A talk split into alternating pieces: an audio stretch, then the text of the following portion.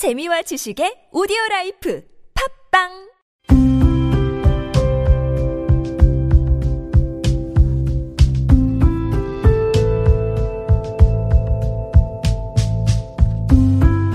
칼럼을 읽어드립니다.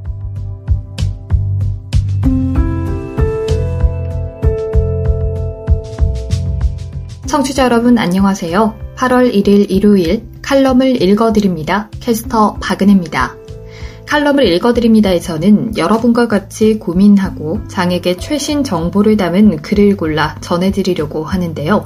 그럼 바로 오늘의 칼럼 만나볼까요?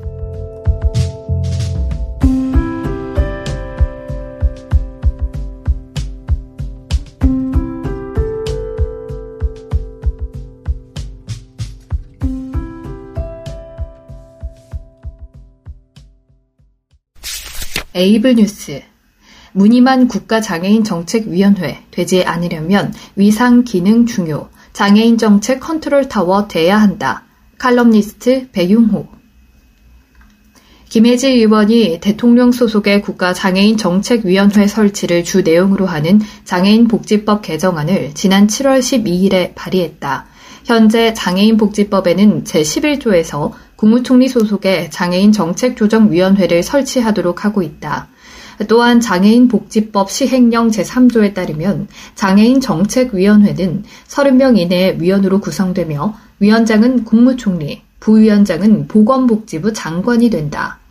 위원회 당연직 위원으로는 기획재정부 장관, 교육부 장관, 행정안전부 장관, 문화체육관광부 장관, 산업통상자원부 장관, 고용노동부 장관, 여성가족부 장관, 국토교통부 장관, 국무조정실장, 국가보훈처장, 법제처장 등이며 장애인 관련 단체의 장과 전문가 등이 위촉위원이 된다. 역할은 장애인 복지 정책의 기본 방향, 장애인 복지 향상을 위한 제도 개선과 예산 지원, 특수교육 정책, 장애인 고용 정책, 장애인 이동 보장 정책, 장애인 복지 정책, 재원 조달, 장애인 복지에 관한 관련 부처의 협조 등에 대한 심의와 조정이다.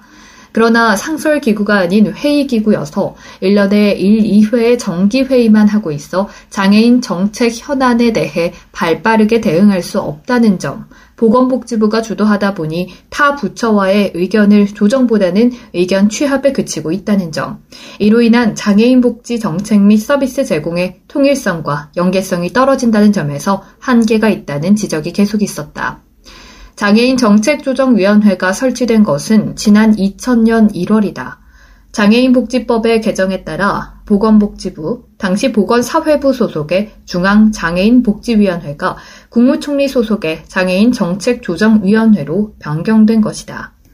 장애인 정책조정위원회의 설치는 유엔 아시아 태평양 경제사회 이사회의 아시아 태평양 장애인 10년의 행동 계획에서 정한 국가조정위원회를 반영한 것이다. 아태 장애인 10년 행동 계획에서는 장애인 권리와 복지 증진과 관련된 모든 문제를 다루고 각 부처에 흩어져 있는 관련 업무를 협의하고 조정하는 기능을 위해 국가조정위원회를 설치하도록 하고 있다.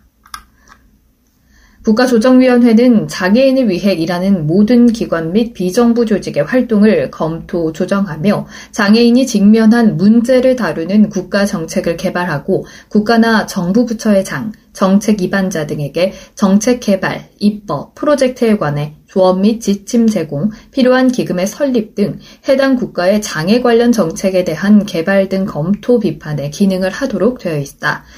장애인 정책조정위원회는 아태 장애인 10년 행동계획에서 요구하는 국가조정위원회의 기능을 하기 위해 설치됐지만 실제로 국가조정위원회로서의 기능을 다하지 못했다.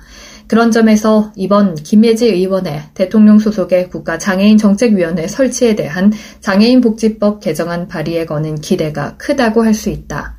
그러나 국무총리 소속의 장애인 정책조정위원회가 대통령 소속의 위원회가 된다고 해서 과연 아태 장애인 10년에서 제시한 국가조정위원회의 기능을 다 할 수 있을지 아니면 미국의 국가장애인위원회의 역할을 할 수 있을지는 아직 미지수다.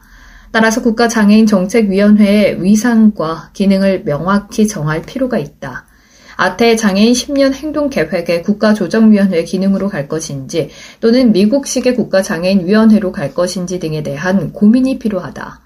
아태 장애인 10년 행동계획의 국가조정위원회의 기능으로 간다면 단순히 장애인 정책에 대한 자문이나 의견이 아닌 인권 정책, 복지 서비스 등 우리나라 장애인 정책 전반에 걸친 검토와 조정 기능이 필요하다.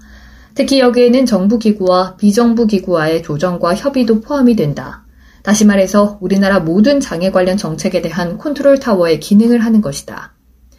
미국식 국가장애인위원회의 기능으로 간다면 대통령, 국회, 각 정부 부처의 모든 장애 관련 정책의 자문기구로서의 역할을 하게 된다. 위원회의 성격상 위원장 및 위원회 구성이 매우 중요하다. 또한 장애 관련 모든 정책에 대해 반드시 위원회의 자문을 거치도록 하는 시스템 구축이 필요하다. 우리나라의 현실을 고려해 볼 때 미국식 국가장애인위원회의 기능을 하기는 쉽지 않다. 장애인위원회가 독립성을 가지면서도 정부기구로서의 강력한 권한을 가져야 하기 때문이다. 또한 위원장이 누가 되느냐에 따라 그 자문의 기조가 달라질 우려가 있다. 따라서 향후 국가장애인 정책조정위원회는 아태 장애인 10년의 국가조정위원회의 성격과 기능을 하면서 정체 행정부처에 흩어져 있는 장애 관련 모든 정책과 서비스에 대해 검토하고 정부, 국회, 비정부기구와 협력하여 조정하는 기능을 가지는 것이 바람직하다. 이를 위해서는 기존의 장애인 정책조정위원회의 한계로 지적됐던 형식적인 회의가 아닌 상설 기구로 설치돼야 하고 상근 위원장과 상근 위원 및 사무총장을 둔 사무소와 업무 체계를 갖추며 이에 필요한 예산과 인력이 지원돼야 한다. 뿐만 아니라 대통령, 정부, 국회의 모든 장애 관련 정책에 대한 검토와 조정 기능이 주어져야 할 것이다. 그렇지 않다면 대통령 소속이든 국무총리 소속이든 명칭만 바꿔 명목상의 위원회가 될 것이다. 앞으로 시행령이 개정되어야 구체적인 방향이 나오겠지만 이번 실설되는 국가장애인 정책위원회가 이름만 바뀐 위원회가 되지 않기를 바란다. 실질적인 권한을 갖고 우리나라 장애 정책을 이끌어가는 컨트롤 타워로서의 기능을 가져야 할 것이다. 지금 여러분께선 KBIC 뉴스 채널 매주 일요일에 만나는 칼럼을 읽어드립니다를 듣고 계십니다. 화성 매거진, 독자마당, 감사와 치유, 글 한윤미. 내게는 고마운 사람으로 크게 기억되는 분들이 있다. 그분들은 바로 처음부터 끝까지 편견 없이 대해주시고 따뜻한 말로 친절하게 치유해주신 병원, 응급실 의료진 분들이다. 지금으로부터 8년 전 5월의 마지막 주 일요일 아침이었다. 나는 2, 3일 전부터 계속된 복통과 설사, 메스꺼움 등의 증상으로 혼자 교통약자 차량을 이용해 병원 응급실에 방문했다. 며칠 전 친오빠와 함께 저녁 식사로 먹은 일본 라멘이 탈이 났던 것이다. TV에서만 봐오던 응급실에 나 혼자 가게 될 줄이야. 병원에 가는 내내 서러운 마음에 눈물이 멈추지 않았다.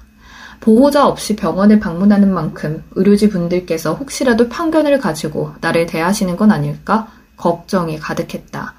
다행히 교통약자 차량 기사님께서 원무과 직원분에게 잘 인계해 주신 덕분에 접수부터 응급실에 들어가기까지의 모든 과정은 순조로웠다.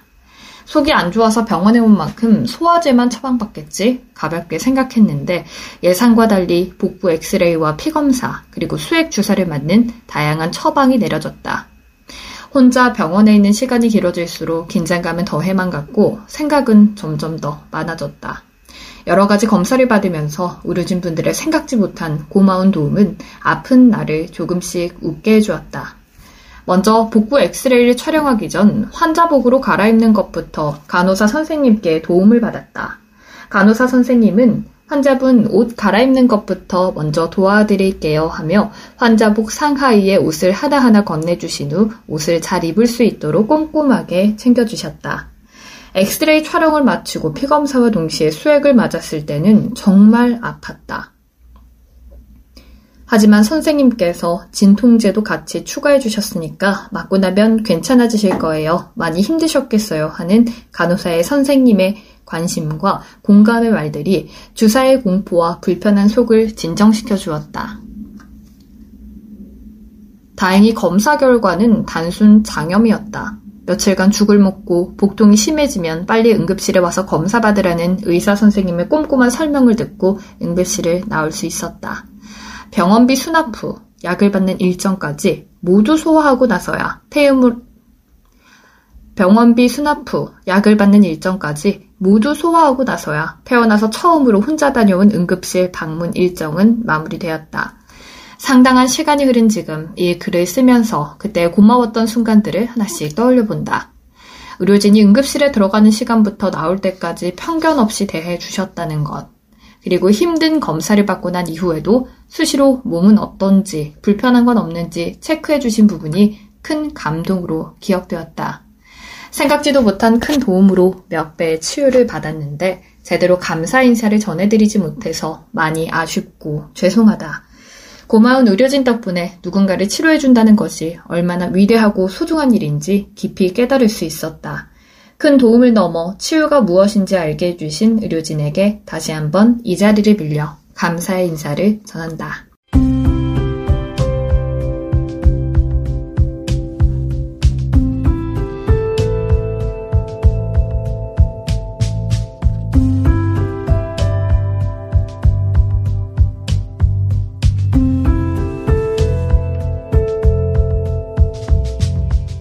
8월 1일 일요일 칼럼을 읽어드립니다. 오늘 준비한 소식은 여기까지입니다.